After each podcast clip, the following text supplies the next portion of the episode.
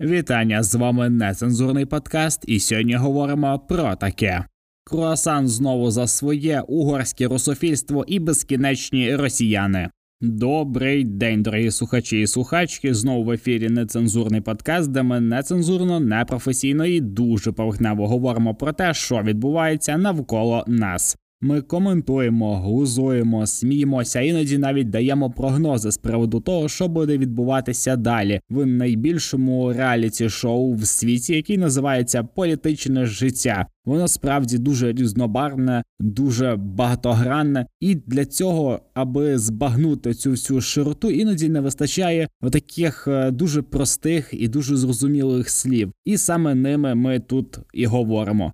До речі, сьогоднішній випуск буде трошечки коротшим за звичайні, тому що завтра що? Правильно, завтра треба йти святити Пасху, і треба вставати зранку до церкви, щоб прийти і зайняти найкращі місця, аби священник найкраще окропив ваші пасочки. Тому цей раз ми трошечки зекономимо часу. А вже з наступного тижня випуски будуть повноцінні, величезні, об'ємні. Ну все як ви любите. Отож, почнемо. Поговоримо про круасана. Так, поговоримо знову про круасана, тому що останніх кілька вже місяців він знову починає щось крутитися, як той хробак на пательні, і намагається якось вже перейняти тези якоїсь іншої країни, вже намагатися якимось посередником виступити, що в цьому він робив на початку війни, коли воно так утримувалося від озброєння для України, утримувалося від того, аби визнавати це зараз повномасштабною війною, притримуватися цієї тези якогось територіального конфлікту і так далі.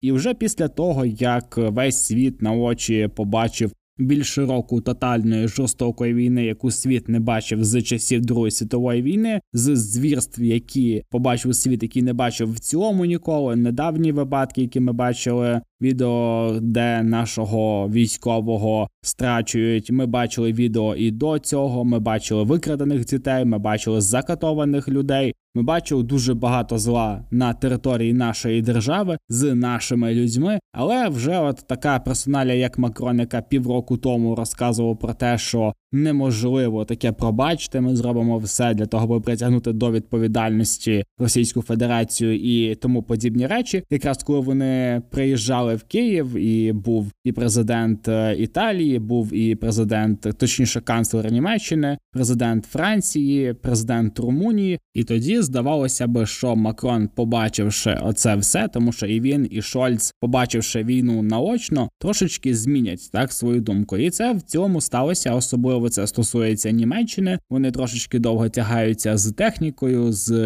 анкетками, з бланками і так далі. Але тим не менше, якийсь рух там є. Але Макрон пішов ще далі. І після недавнього візиту разом з Урсулою фон дер Ляйн до Сі Цзіньпіня, і Сі Цзіньпінь, до речі, достатньо часто бував у Франції. Це достатньо такі помпезні візити. І в цілому зустріч між і Макроном, і між Урсулою фон дер Ляйн з Сі Цзіньпінем були абсолютно різні. Тобто Урсула фон дер Ляйн підходила з точки зору Європейського союзу, з стратегічної якоїсь співпраці. А Макрон побачив в цілому непогані перспективи для власної країни, непогані перспективи для якогось такого підвищеного партнерства між Китаєм і між Францією, відповідно. Побачив, що є можливості поглибити ці стосунки, і увага є можливість стати середньою такою ланкою між Сполученими Штатами і Китаєм на фоні відверто невдалої спроби напасти на Україну. Китай, який спостерігає за Російською Федерацією за тим, як вона відправляє свої літаки на техобслуговування в Іран. Як воно забороняє зараз так своїм цим е, росіянам покидати територію, бачучи в якому гівні воює Російська Федерація і розконсервовує танки, яким яким там по 60-50 років, Китай розуміє, що ну нема з ким край боронити і просто поглинути Російську Федерацію. Це можна зробити і пізніше. Зараз можна за допомогою от Євросоюзу, частково Франції, посилювати тиск в цілому на Сполучені Штати. Тому що Сполучені Штати є для Китаю якимось таким основним противником. Російську Федерацію давно вже в розрахунок ніхто не бере. Саме тому Китай вирішує скористатися ситуацією, і замість того, аби як всі бажали поглинати потрошечки Російську Федерацію, чим Китай займається останніх, я знаю, ну років 15, так Ми вже з вами неодноразово говорили про землі, які там Російська Федерація дає Китаю в оренду на 50-70 років. Сумісно, там це близько, якщо я не помиляюся, півтора мільйона квадратних кілометрів, там чи навіть вже може й більше. Потрошечки змінюються вивіски в Російській Федерації. Зараз найторгованіша валюта це юань. Тому про поглиблення воно мова почала йти ще раніше, але воно відбувалося вже давно. Китай просто не робить це настільки очевидно, як би всі того бажали. Китай на фоні війни Росії з Україною почав вирішувати свою основну проблему Сполучені Штати. Пам'ятаємо так візит Ненсі Пелосі, якісь військові навчання, які тривали сумісно з Іраном, Росією і Китаєм. Пам'ятаємо величезну кількість погроз і від Китаю, і від союзників Китаю, як та сама Росія, і вище згадані знову ж таки країни. Про те, що Китай буде брати Тайвань, Китай вже проробляє операцію. Недавно Китай показав мультики, які типу по ідеї мають от проєктувати оці нанесення точкових ракетних ударів для того, аби обеззброїти Тайвань так далі. І Китай буде давити якомога більше якраз на цю точку. Але яка роль тут Макрона? Макрон знову ж таки стає цією такою, якщо хочете, легімітизацією, так чи то Путіна, чи то Сі Цзіньпіня. Він починає потрошки вкидувати оці розколи в Європейському Союзі про те, що Штати наш, звичайно, що партнер, але вони не наші власники. Сполучені Штати не мають диктувати політику інших незалежних країн, зокрема цілого Європейського союзу. Сполучені Штати домінують на наших ринках і так треба якийсь баланс баланс, треба поглиблювати стосунки із іншими країнами. І от е, ми побачили недавно те, як французьке телебачення зробило сюжет, е, де вони побували на окупованій українській землі, зробили сюжет про окупантів, про країну, яка напала на нашу державу, і це якраз е, говорить президент Макрон Макрон, що Росія повинна програти на полі бою. Звичайно, що журналісти не могли потрапити туди абсолютно випадково, так чи інакше, і Франція, і президент Макрон, і спецслужби Франції ведуть перемовини з оцим терористичним режимом Путіна. Макрон потихеньку працює на обох диктаторів: і на Путіна, і на Сі Цзіньпіня. І всі ці люди налаштовані якраз проти нас, проти нашої країни, проти Європейського союзу, проти нашого стратегічного партнера. Сполучених Штатів Америки, які в цьому і виступають гарантами безпеки багатьох країн. Але Франція хоче якоїсь такої автономії, дуже популярної. Макрон хоче знову ж таки через свої чергові оці президентські вибори, які він виграв, заповняти свій електорат в своєму популізмі, що Франція незалежна, що вона щось окреме, тому що у Франції були достатньо такі цікаві настрої після того, як Британія вийшла з Європейського союзу, в народі стали популярними тезами стосовно того, що Франція повинна трошки закривати свої кордони після невдалих міграційних різноманітних реформ безпосередньо в самій Франції, після невдалої, як ми бачимо, і донині реформи, яка стосується підвищення пенсійного віку, потім знову ж таки переобрання Еммануеля Макрона. І от у Франції почалися потім сутички з поліцією. Ми бачили з вами мітинги, де розрізають прапори НАТО, де розрізають прапори Європейського союзу. І от Макрон потрошки підігрує таким настроям. Це звичайно, що вигідно і Китаю, і Російській Федерації мати ще одного чергового Орбана в Європейському Союзі, яким зараз е, Макрон і є, і він перебирає на себе цю роль потрошки. І намагається ще більше погіршити ситуацію в цілому світовому порядку, при тому, що абсолютно відверто бачить, що собою є режим Путіна, і що собою є режим Цзіньпіня і безпосередньо ця вся комуністична партія Китаю. Ну що, ми будемо слідкувати за цим дрейфом Макрона до берегів Китаю. Будемо слідкувати за тим, як буде відбуватися політика Макрона в подальшому. Але прошу всіх взяти до уваги, що Макрон відверто абсолютно співпрацює з Російською Федерацією. Вони незаконно проникають на окуповану територію України. Вони легалізовують зараз окупаційне військо Російської Федерації. Вони легалізовують страти, вони легалізовують росіян і Російську Федерацію в публічному медійному просторі Європейського союзу. А це безпосередньо є злочин, і рано чи пізно ми почнемо з вами говорити про санкції, які будуть уводитися проти Франції, проти чиновників Франції, проти я впевнений, що компаній Франції. І запам'ятайте цей твіт. Орбан так Орбан, санкції так санкції. Не дарма я поєднав цих двох персонажів з Європейського союзу, очільниками, наче вільних країн, але з дуже проросійською позицією. І поговоримо про адепта отакої. Ой, нижньої позиції в стосунках, якщо дуже так обережно між Російською Федерацією і самою Угорщиною. Орбан, як людина вже трошечки в роках старої закавочки, він весь час вважає, що от е, треба мислити так категоріями дуже дуже давніх часів, коли існувала якась там Австро-Угорська імперія і так далі, і тому подібне. Коротше, не будемо всовуватися дуже сильно в цей імперський концепт. Всі ми знаємо, що Орбан є одним з ворогів нашої держави і безпосередньо схиляє до цього всю Угорщину, хоча вона такою і не є, але її політика впродовж останніх років, що стосується Закарпаття, що стосується угорських паспортів, що стосується угорської мови в українських школах, і багато багато чого іншого говорить про те, що Угорщина знала і готувалася до того, що рано чи пізно Російська Федерація почне її ділити. Але зараз не про це поговоримо про те, що проти Орбана і його партії, де входить досить багато таких впливових політиків, Сполучені Штати проти цієї всієї когорти починають починають готувати нарешті санкційний пакет. Нарешті, через майже півтора року повномасштабної такої підтримки російського режиму.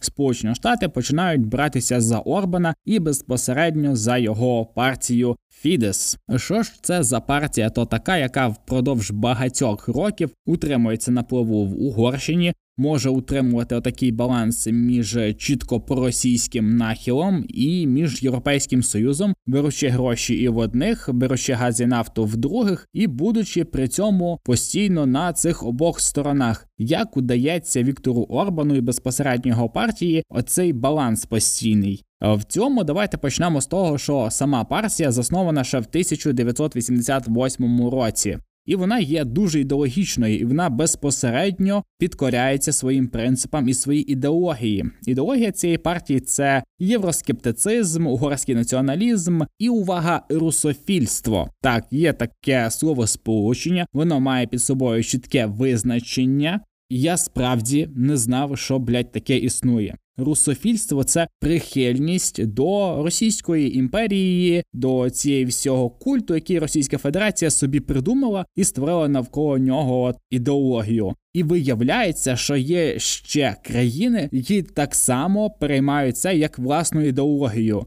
До цього ж такого русофільства можна доєднати угорський націоналізм, євроскептицизм і націонал-консерватизм. Разом ми отримуємо європейську країну, яка протистоїть Європі максимально. І мені здається, що потрошечки вже от євроскептицизмом такою ідеологією почав мислити і сам Макрон, і вже достатньо скептично, якщо так дослівно відноситься в цілому до ролі Європейського союзу, в цілому до якогось цього альянсу, і вже думає про якусь таку суб'єктність під патронатом чи то Китаю, чи то Росії, але Росії, напевно, що вже не вийде. В цілому так довго утримуватись на плаву дозволяла і оцій партії постійна зовнішня мутація. Спочатку ця партія називалася Альянс молодих демократів. Тоді Орбан себе позиціонував як молодий демократ. Тоді він був ще молодий, йому було років десь 35, якщо я не помиляюся. Потім це була угорська громадянська партія з 95 по 2003 рік. І зараз це є угорський громадянський союз.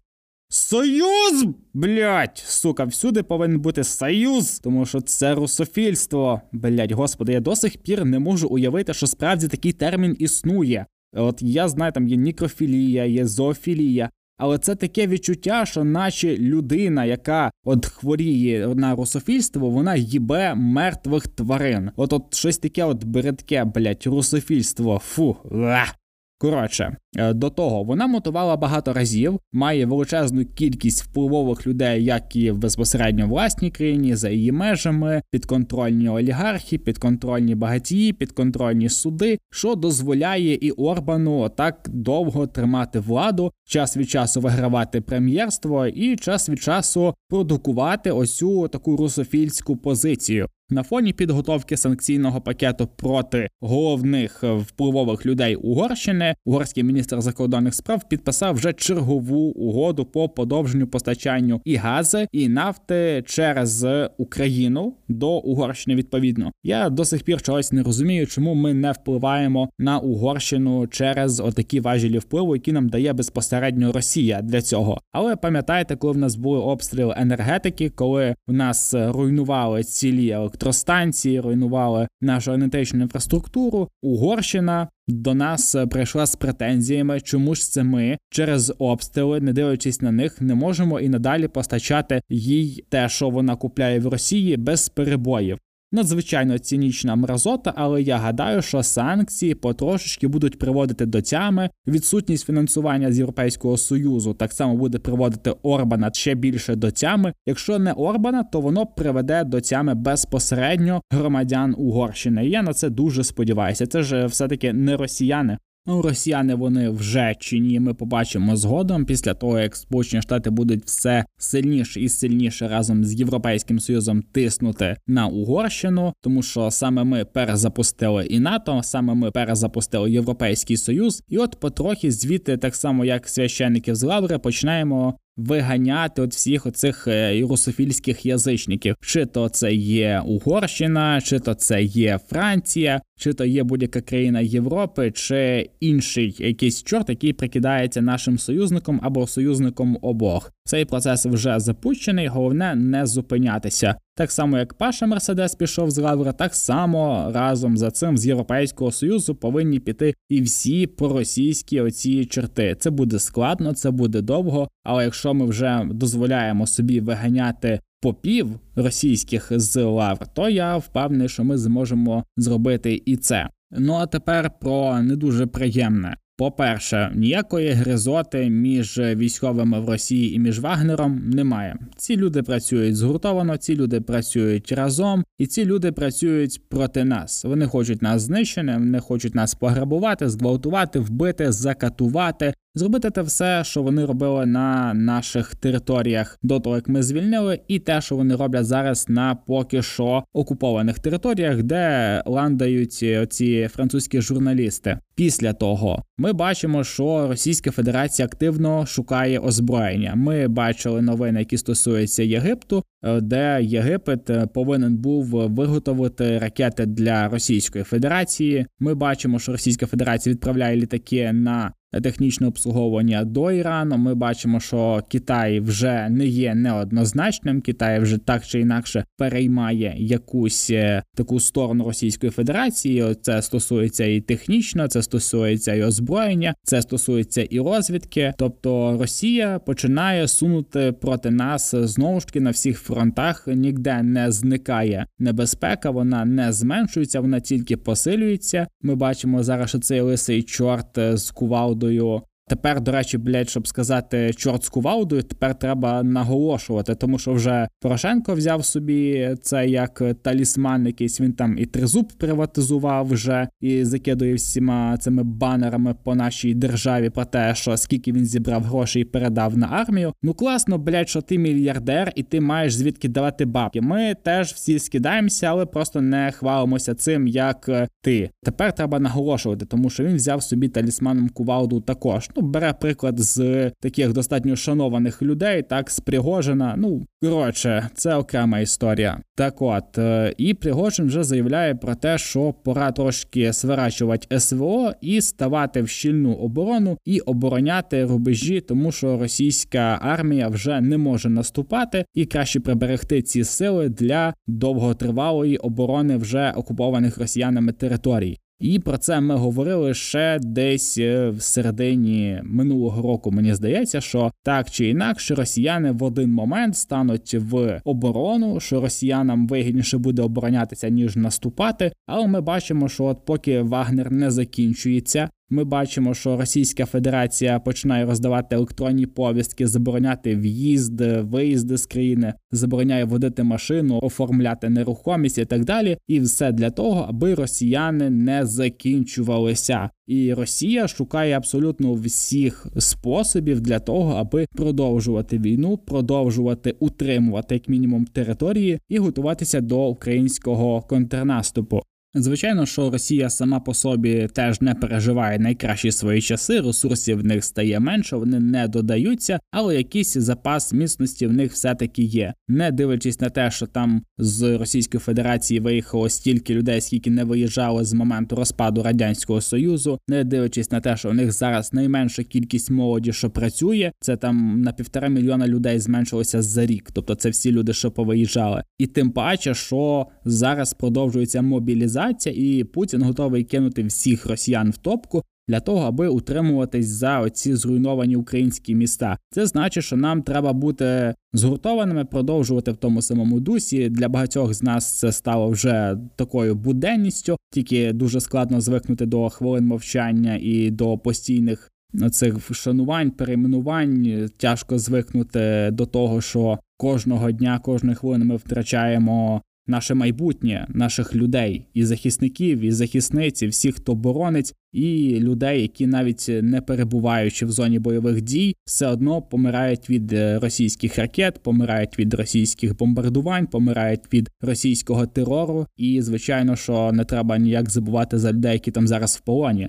Тож завтра велике православне свято, Воскресіння Господнє. Всі, хто вірує, помоліться за наших воїнів, помоліться за наших захисників. Донайте ЗСУ, допомагайте один одному, будьте взаємовічливі, поважайте один одного. Всім смачної паски. Зустрінемося за тиждень.